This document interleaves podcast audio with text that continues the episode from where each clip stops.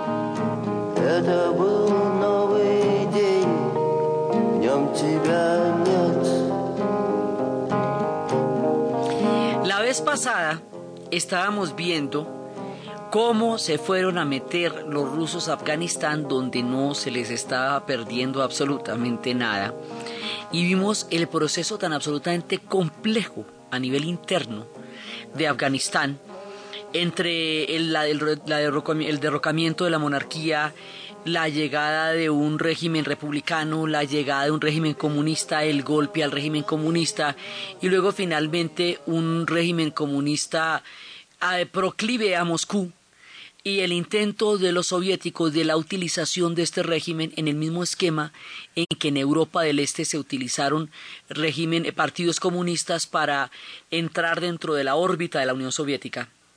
Y cómo lo habían hecho para evitar eh, la islamización eh, estatal, digamos, de Afganistán, teniendo en cuenta que los soviéticos tenían en ese momento, cuando existía la Unión Soviética, cinco repúblicas islámicas en su interior, que habíamos visto que era Kazakistán, Tayikistán, Uzbekistán, Turkmenistán y Kirguisia.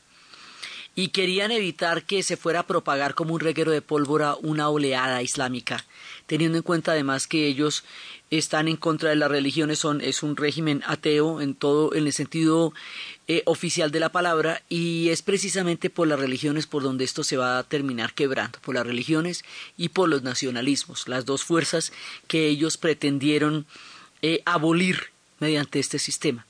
Entonces habíamos visto que se han metido en Afganistán y que se meten en la vaca loca y que se ganan la rifa del tigre porque se meten a combatir un pueblo que era el, el cementerio de los imperios, un pueblo que tres veces derrotó a los ingleses, un pueblo que había derrotado a todos los imperios, un pueblo, digamos, indomable, pero ellos se meten a destruir el mundo islámico de Afganistán y Afganistán, que habíamos visto que era la ruta de la seda en un momento dado con la cultura de Kushan, que después fue la tierra de los geógrafos árabes, que antes había sido parte del imperio persa, que por allá pasó Alejandro, que fue la Bactriana, que fue, digamos, una, un camino de civilizaciones, un cruce de civilizaciones que ha sido a lo largo de sus tres mil años de historia, y vienen a entrar en una dinámica de guerra desde la invasión soviética a Afganistán, y como es lo que ha pasado últimamente, en los últimos 30 años, el mundo tiene de Afganistán una referencia solamente bélica. Y ahorita que no, que lo que ellos han sido es un pueblo de civilizaciones, no un pueblo de guerras. Pero, pues todavía están en un conflicto muy grande. Entonces decíamos que era el principio de la película, porque Afganistán es la entrada de los soviéticos a Afganistán es el comienzo de una cantidad de problemas geopolíticos que todavía no ha podido resolver el mundo. Entonces habíamos visto cómo se meten allá y al intentar destruir la civilización islámica, al intentar atacar las mezquitas, el Corán y la fe, lo que hacen es cohesionar a todo el mundo contra los soviéticos, a todas las diferentes tribus que allá son bastantes y son variadísimas, todo el mundo le quedó claro que el soviético era el enemigo, se unieron contra ellos en una guerra montañosa, y fuera de eso recibieron, como habíamos visto, el apoyo de los Estados Unidos en materia de baterías antiaéreas para poder combatir los aviones soviéticos, de acuerdo con la historia de este senador Charlie Wilson, que habíamos hablado de la guerra de Charlie Wilson, en donde él convence al Congreso norteamericano de la importancia de apoyar a los afganos en su guerra contra los soviéticos. En el proceso de apoyar a los afganos, indistintamente de quienes fueran, se van a fortalecer los talibanes y van a ser armados y apoyados por el mismo Estados Unidos porque el enemigo era la Unión Soviética. Entonces, ese es un enano que se les va a crecer.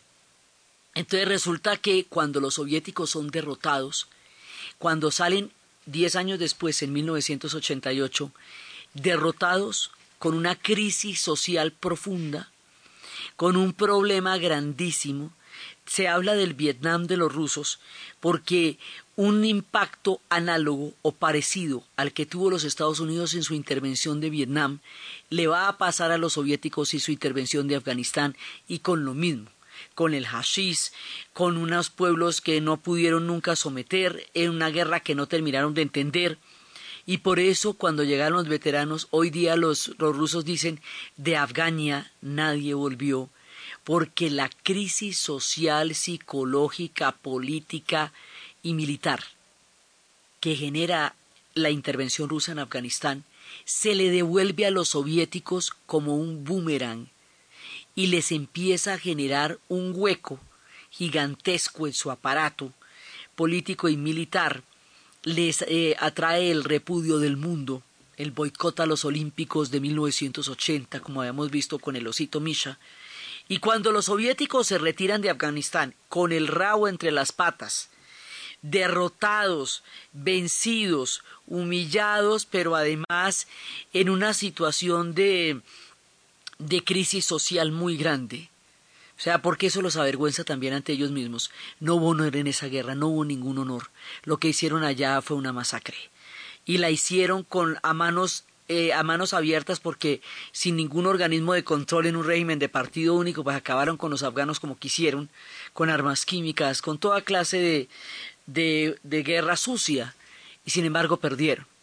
Entonces Afganistán queda solo completamente solo a su, eh, digamos, a la deriva, con una situación de destrucción del país y de la infraestructura y de todo. Y ahí es cuando Charlie Wilson le pide al Congreso norteamericano y a la gente que estaba financiando la guerra que le den plata para la reconstrucción de Afganistán, que le den plata para armar escuelas, lo que pedía para la reconstrucción, para las escuelas, y para unas mínimas condiciones posguerra era insignificante al lado de lo que se les entregó para armamento. Era una cosa que no tenía ninguna proporción con el billete que ya habían dado para las armas. Sin embargo, carecía de interés para ellos apoyar a este pueblo una vez terminada la invasión soviética y lo dejan a su suerte y en ese abandono, en esa tierra de nadie y en esa destrucción en que queda Afganistán, los talibanes van a terminar tomándose el poder, creando el régimen del que se, se, habló toda esta guerra contra las mujeres, toda esta historia tan terrible de una de un retroceso de milenios en la historia que es el régimen talibán frente al Islam mismo como civilización y es el tiempo en que se van a formar las redes de Al Qaeda. Y después, mucho tiempo después, va a suceder lo del 11 de septiembre y entonces van a buscar en Afganistán a Osama Bin Laden y las redes de Al Qaeda y se van a meter allá con toda la, digamos, con todo el bombo de la ONU y de todos los demás y allá están y de allá no han salido y ahorita no tiene claro finalmente cómo es que van a salir de allá los soviéticos que sabían cómo salir de allá. Hoy día los rusos, ya después de que no existe el imperio soviético, les andan ofreciendo sus consejos y su ayuda. Vea, pregúntenos, es que nosotros sabemos cómo se sale de allá porque nuestra experiencia es muy dura. Párennos bolas, que nosotros sabemos de este tema pero hasta ahora no parecen haberles parado las debidas bolas y escuchado los debidos consejos de cómo se salen de allá y allá están empantanados. Empezó Bush y siguió Obama y la gente que está peleando allá no tiene ni idea por qué está peleando, no lo saben los canadienses, no lo saben los ingleses, no lo sabe toda la gente que está peleando allá, como tampoco lo sabían los soviéticos por qué estaban peleando allá cuando se metieron, y no hay ninguna guerra más grave que aquella en la cual usted ignora por qué está peleando.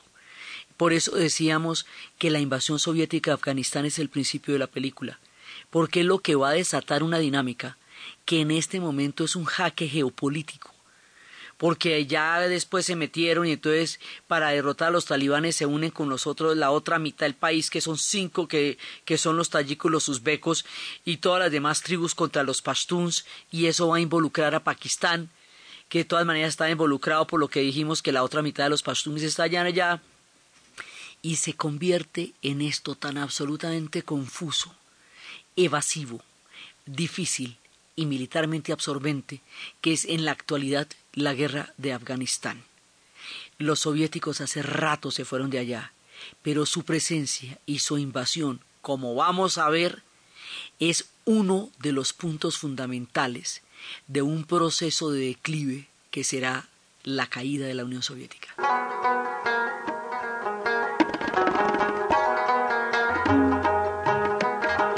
Historia del mundo en Caracol Radio.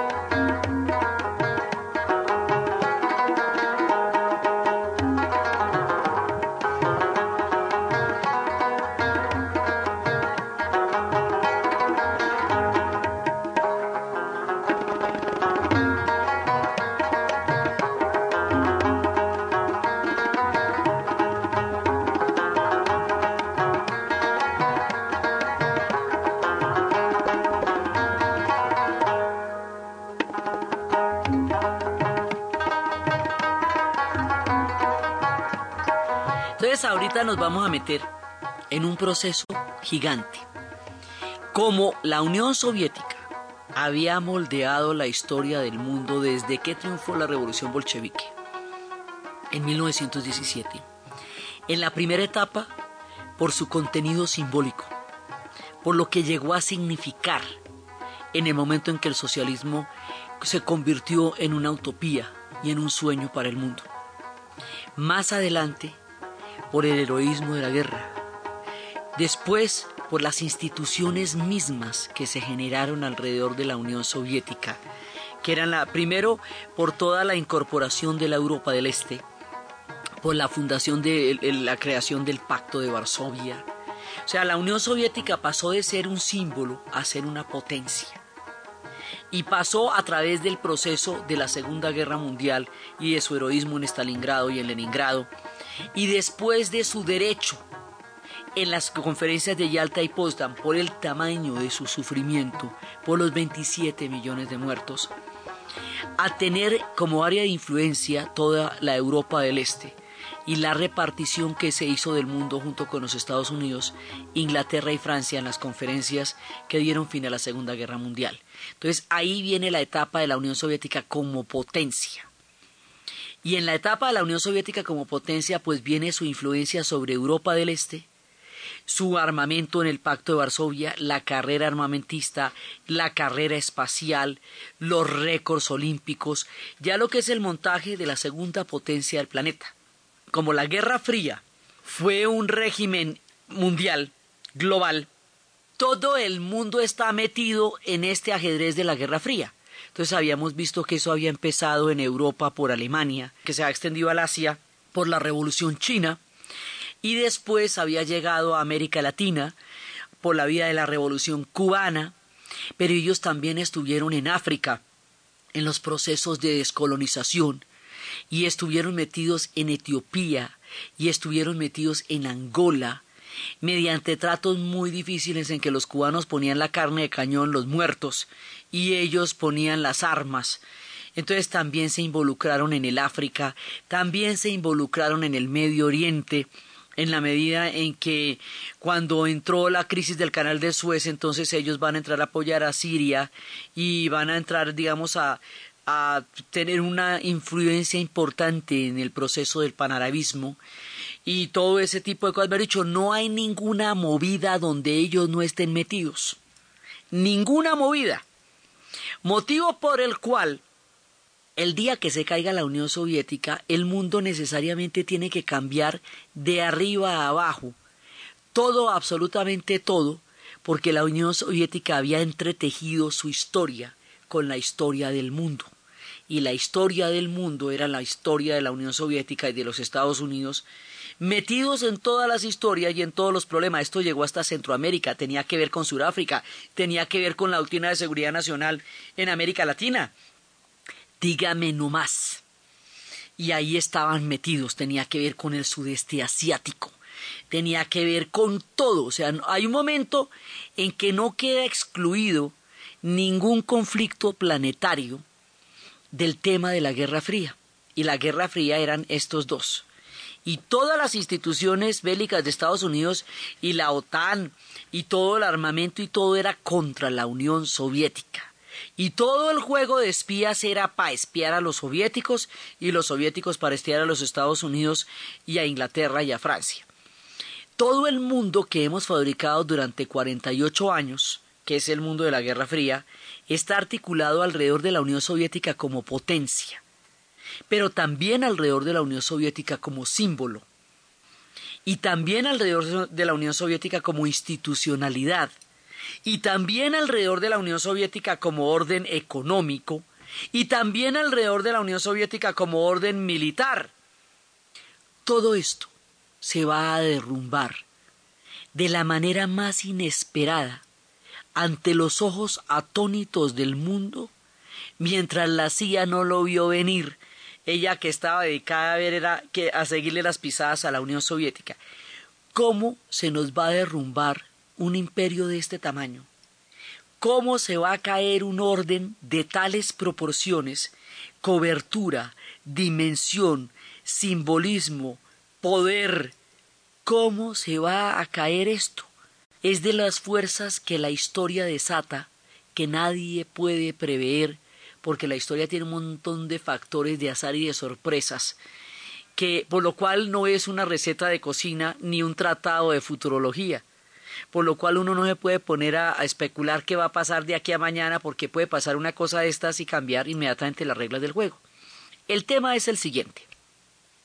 Brezhnev sube al poder después de que destituyen a Nikita Khrushchev y como habíamos visto, él retrocede todas las reformas y va a hacer un régimen de 18 años de estancamiento. 18 años. Él empieza con, se estrena con la primavera de Praga y la destrucción del sueño checo. O sea, como para empezar. En su era, todo el sistema soviético se va a congelar. No va a avanzar más, no va a crecer más en modelo. Y si bien es Mikhail Gorbachev aquel a quien le toca la disolución de la Unión Soviética, es Brezhnev el que va a agotar el modelo y lo va a precipitar al fracaso dejándolo seguir simplemente como estaba y sin hacerle nada al respecto.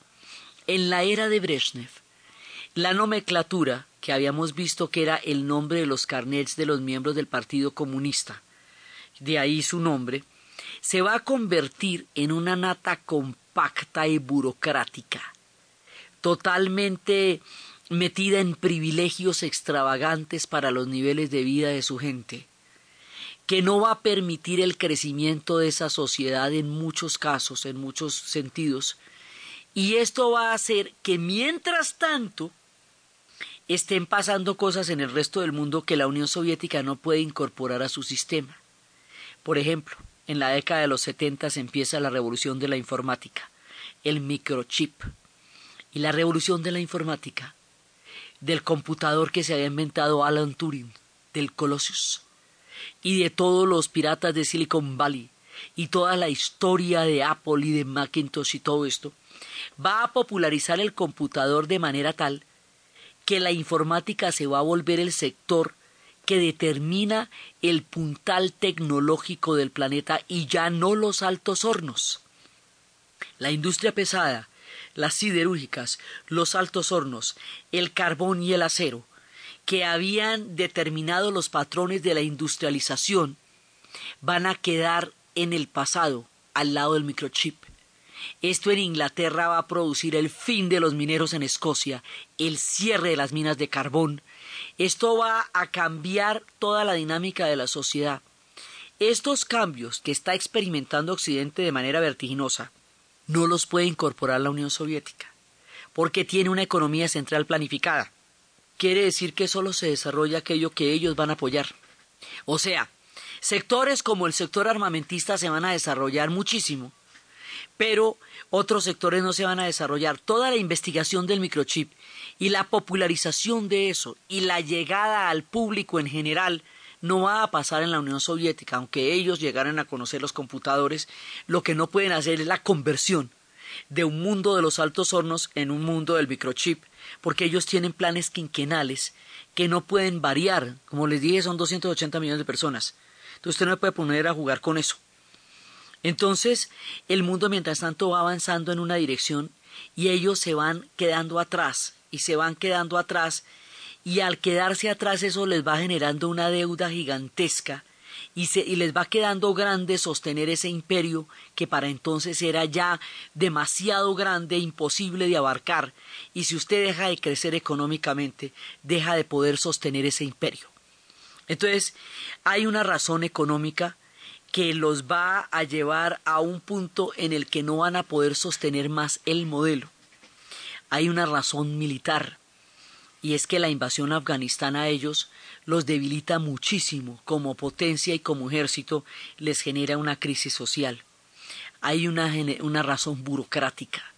La el estatismo de Brezhnev, la incapacidad de él para manejar cambios, para entender tendencias del mundo, lo recalcitrante de su régimen burocrático, la manera como eh, creó las instituciones psiquiátricas como forma de combatir la disidencia, ya no los gulags, sino los hospitales psiquiátricos donde los llenaban de drogas aquellos que dijeran ¡Ey!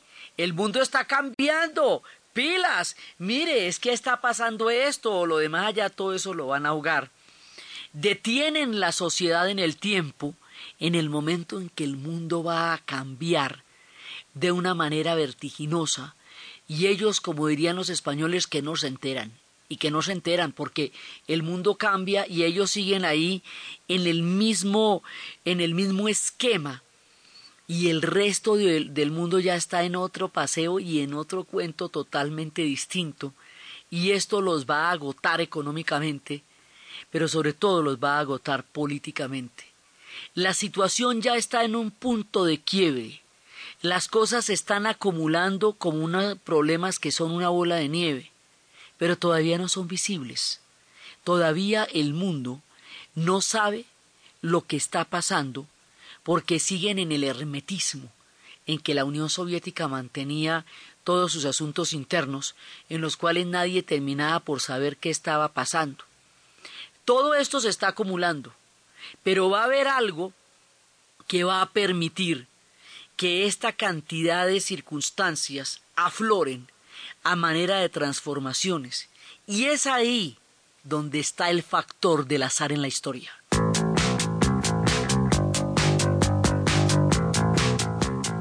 La historia del mundo en Caracol Radio.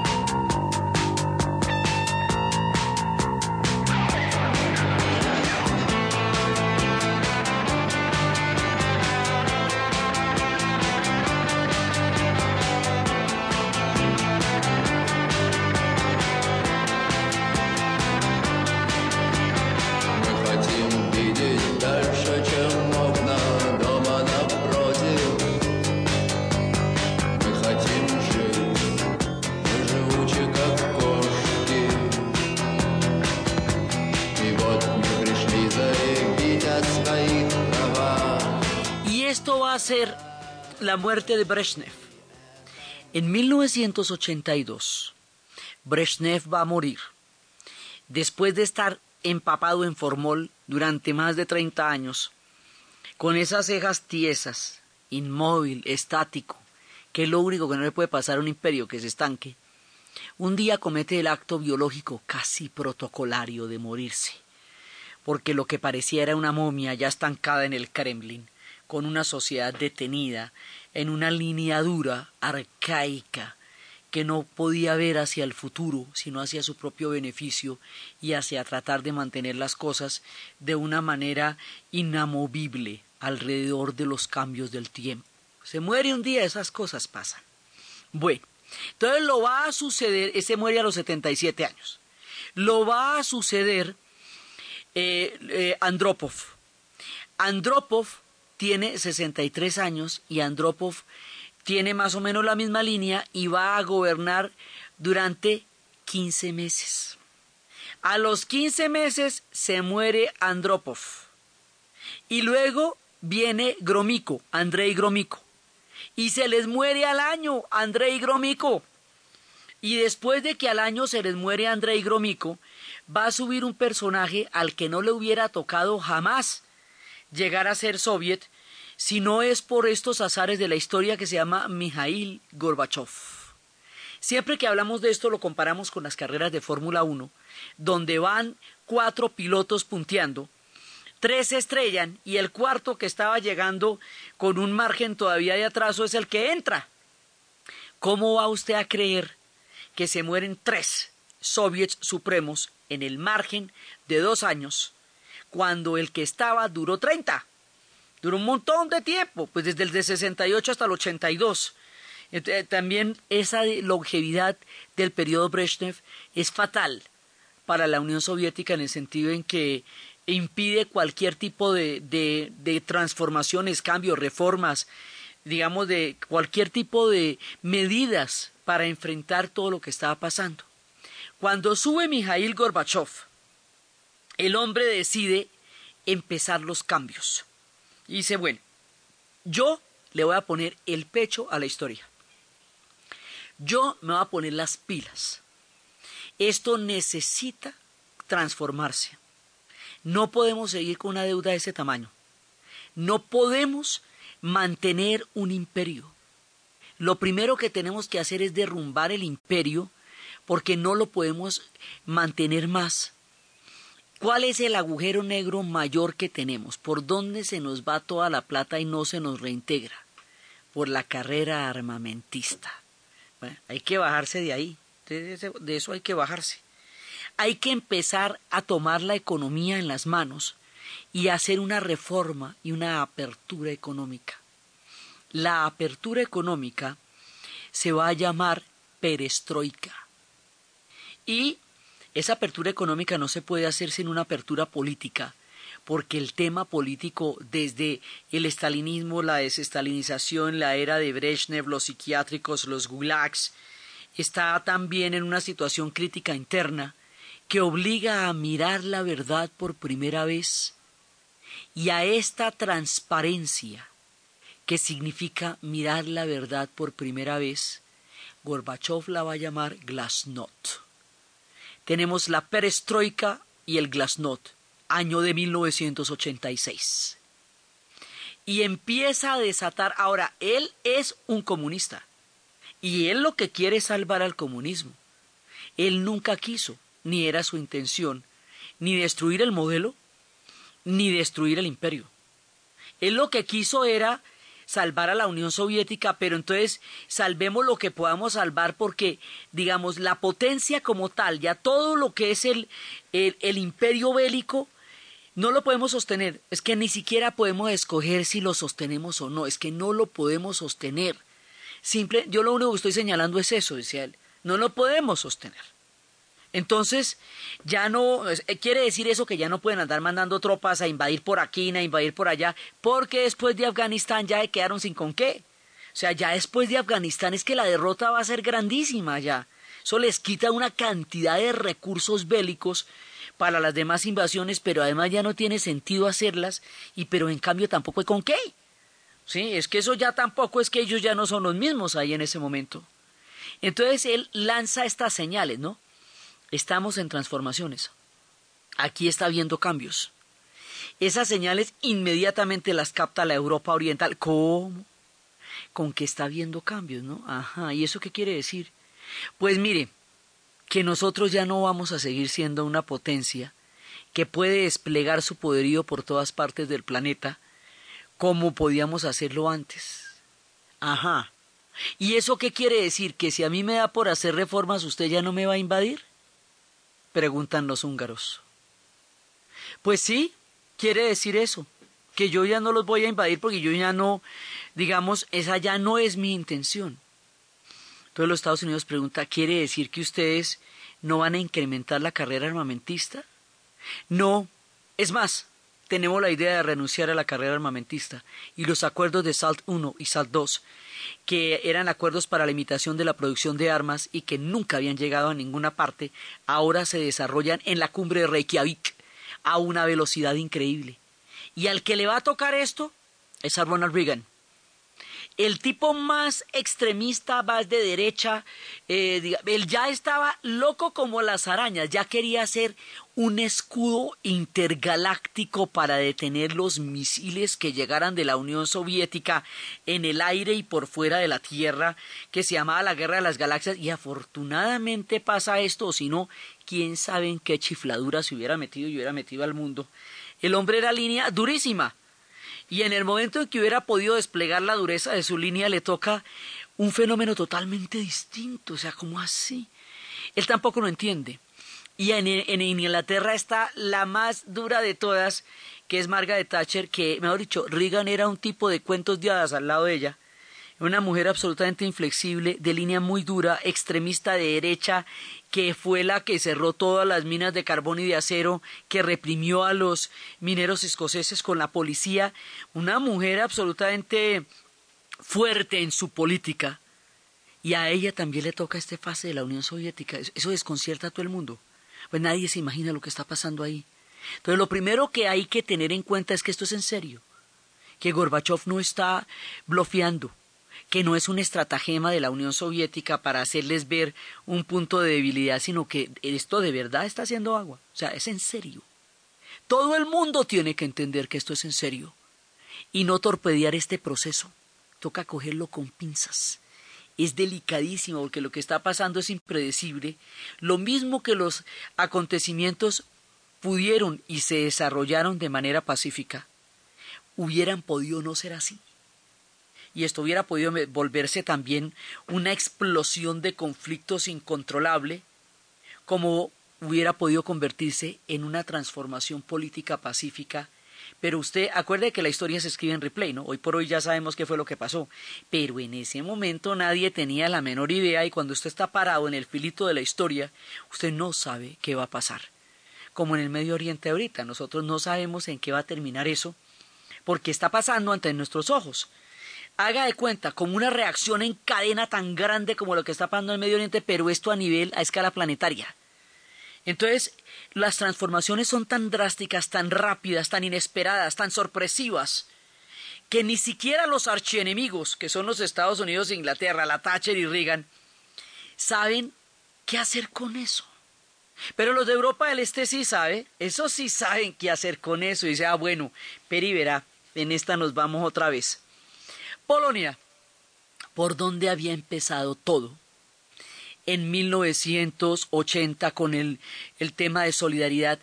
El tema de solidaridad, el sindicato de Lech Wałęsa, la formación de, del fuero, digamos, de, de, la protección de los sindicatos independientes a los del partido, la libre expresión de la Iglesia Católica en los medios de comunicación, las mejoras en las condiciones de vida y todas las victorias que había logrado Lech Wałęsa en ese tiempo del movimiento de solidaridad van a durar un año y piquito. En 1981 eso va a ser aplastado por Jaruzelski en un golpe en el cual echan para atrás todas las concesiones y todas las victorias que Solidaridad había conseguido en el momento del movimiento y lo aplastan y lo con la represión más brutal al estilo de Brezhnev que era el que le gustaba hacer eso, que fue lo que hizo en Praga y que fue, que fue lo que hacía siempre, y entonces lo dejan ahí, ardidos dejan a los polacos, rota ese proceso en 1981 con Jaruzelski. Pero ya empezó a rasgarse la cortina de hierro por solidaridad y por el mundo católico, porque el mundo católico es ferviente en Polonia. Y los rusos son ateos, pero si no son ateos son ortodoxos, o sea, por donde usted lo mire. Entonces, bueno, ahí dejamos esto porque es que es, por ahí empieza. Pero está detenido porque hay un contragolpe y un proceso de represión durísimo contra los polacos. Pero entonces, en vista de que la cosa está de ese tamaño, los húngaros hacen un experimento. Primero le preguntan a Gorbachev en serio, oiga, si nosotros hacemos reformas, ¿seguro que usted no nos va a aplastar? ¿Seguro que no? Es que mire que queremos estar muy seguros de eso porque ¿cómo te parece que como nosotros nos aplastaron en el 56 y nos mataron 30.000 personas en las calles de Budapest? Antes de cualquier movimiento tenemos que estar seguros de que usted está renunciando a la Unión Soviética como potencia, de que usted ya no está dispuesto a desplegar su poderío por el mundo y que nosotros íbamos a poder hacer nuestras reformas congeladas desde la represión del 56 en Hungría. ¿Será que sí? Y él dice, pues sí, pues yo no los voy a invadir. No, no, no los voy a invadir. Bueno, un día por la mañana, la fuerza de la historia se desata. Un día por la mañana, tempranito, se levantaron los húngaros en el año de 1989, el año que cambió el mundo y terminó el siglo XX corto, como diría Hosbaum, y sacaron unas tenazas así de grandes y empezaron a cortar las alambradas que separaban a Austria de Hungría. ¿Se acuerda que Austria y Hungría eran una biarquía? ¿Eran el imperio austrohúngaro? Pues después de que cae el imperio, después de que Austria se mete en el nazismo, después de que se acaba la era nazi y después de que se reparte el mundo, Austria quedó del lado de Occidente, Hungría quedó del lado soviético, entonces la cortina de hierro, que en un principio es una metáfora, después se vuelve realmente un cuerpo de alambradas que separaba a la Europa y de bopos, en, el caso de Alemania, de policías, de perros. Esto usted no podía pasar allá. Y no podía pasar allá ni por los alambres, ni por la cantidad de controles y visas y papeles. Entrar a, eso era impenetrable por allá. Entonces un día los húngaros, tan simple como eso, cogieron y desbarataron las alambras, empezaron a cortar los alambres ante la mirada atónita de los austriacos. Bestos. Y les dio por pasar a visitar a los austriacos, óyeme, a ver cómo qué o qué, qué onda. Los austriacos, que hacía 48 años no veían un húngaro como no fuera un disidente que se hubiera volado de las maneras más misteriosas, no podían creerlo. Y se fueron a visitarlos, a ver qué sería de ellos. Los austriacos los veían pasar y no podían creerlo y se pasaron para allá. Bueno, pasándose los húngaros para allá, se pasaron los alemanes también porque dentro del bloque soviético usted no podía salir a ningún otro país que no estuviera bajo la esfera de influencia de la Unión Soviética en Europa del Este. Entonces las vacaciones tenían que ser entre ellos. Y si se iban muy lejos iban para Cuba, pero no podían entrar en la Europa occidental porque eso estaba verdaderamente dividido por todo, por alambradas, por diplomacia, por espías, por ejércitos, por el Pacto de Varsovia y la OTAN, por los misiles, por, la, por, el poder nuclear, por las divisiones convencionales, por lo que usted quiera, por un orden geopolítico impenetrable, los austriacos y los húngaros no se podían mirar. Por lo tanto, los alemanes, como no podían ir de vacaciones a ninguna parte que no fuera su órbita soviética, los alemanes del Este, Estaban en ese momento de vacaciones 700 mil alemanes. Estaban en ese momento en Hungría de vacaciones. Así que en pasándose los húngaros, también empezaron a pasar los alemanes. Pero es que si usted mira el mapa, usted puede por Austria entrar a la Alemania, a la otra Alemania, ¿ve? A la Alemania occidental, a la Alemania federal. Digamos que Austria es lo que, lo que separa, digamos, lo que separa o lo que une Entonces ellos atravesaban todo el territorio austriaco y empezaban a meterse por la Alemania federal a reencontrarse y a buscar, porque ellos lo que quieren es que, pues la, la otra Alemania, ellos quieren su otra mitad, ellos quieren su otro pedazo de la historia. En ese caso Austria era un paso entre una Alemania y otra que estaban más divididas que todo el resto de Europa. Los húngaros, a su vez, lo que querían era pasear, parchar. Y cuando cortaron las alambradas, empezaron a sucederse los cambios políticos en Hungría inmediatamente. Inmediatamente llamaron a elecciones. Inmediatamente el Partido Comunista perdió las elecciones. Esto se definió por votación, no por guerra, no por batallas. Fue un proceso interno. Y Janos Kadar, el traidor, el que había ejecutado a Imre Nagy, el que había sido compañero de fórmula de Imre Nagy en el proceso del 56, que desapareció tres días, ¿se acuerda? Fue y se le vendió a los soviéticos, regresó y ejecutó a, a. Ese tipo todavía estaba en el poder desde la revolución del 56, ¿me puede creer? Bueno, pues el tipo pierde las elecciones, no lo ejecutan, ni lo ensartan en las alambradas, nada pierde las elecciones, el Partido Comunista pierde las elecciones y se declara un proceso de pluralidad política alrededor de Hungría, acompañado de la ruptura de las alambradas y de un paseo por Austria, por el Danubio, que ellos también comparten, a ver qué había pasado al otro lado. Así nomás, después de toda la sangre que había costado, después de todo lo que había pasado, así nomás.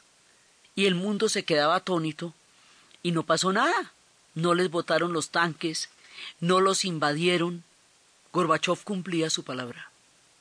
Esto quiere decir que en la práctica sí se estaba eh, eh, trancando la carrera armamentista y la, el papel de, la Unión Soviética como potencia que invadía y, uh, y hacía que sus zonas no pudieran entrar en transformaciones.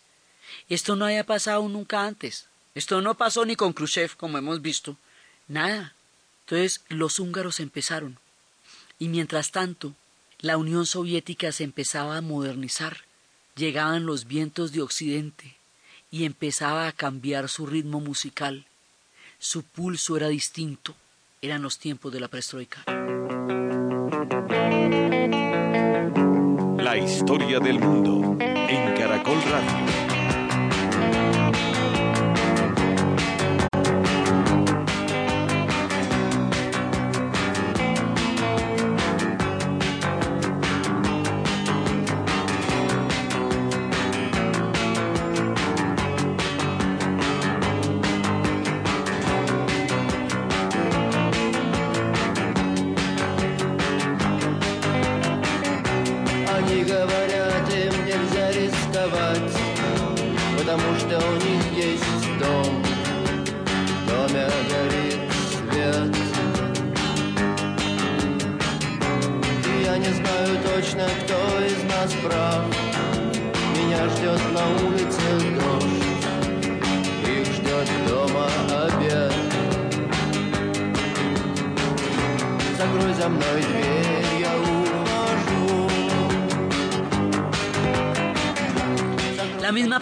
Que se hicieron los húngaros se la van a hacer los alemanes, se la van a hacer los checos, se la van a hacer los búlgaros.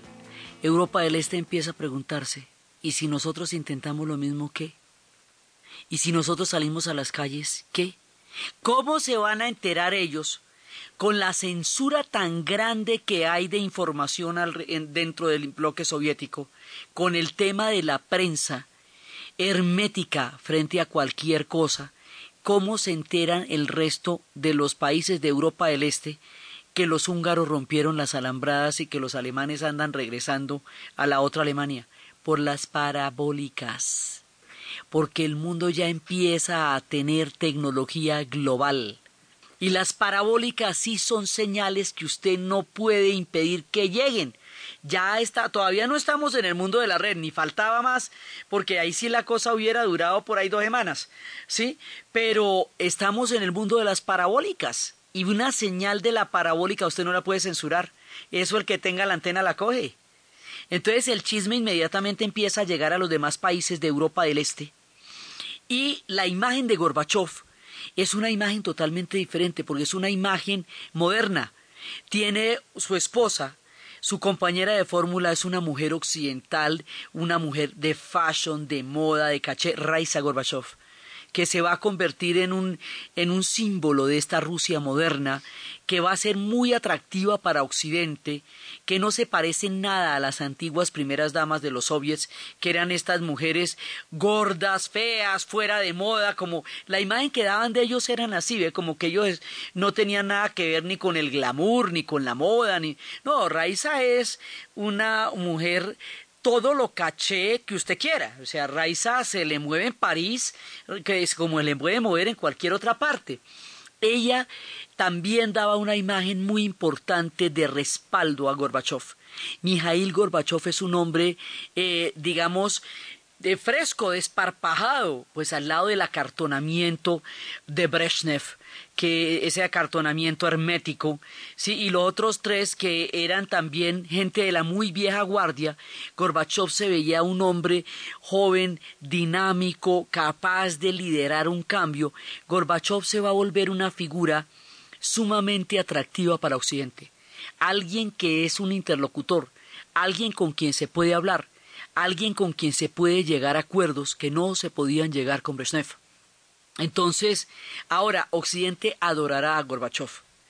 Los rusos no tanto, no tanto porque ellos consideran que él es el responsable, él será el responsable de la pérdida de su imperio y eso no se lo van a perdonar, pero en su momento también es popular allá porque empieza a impulsar las reformas que tan desesperadamente están necesitando y empieza a entrar en una dinámica en la que ellos también pedían que entrara.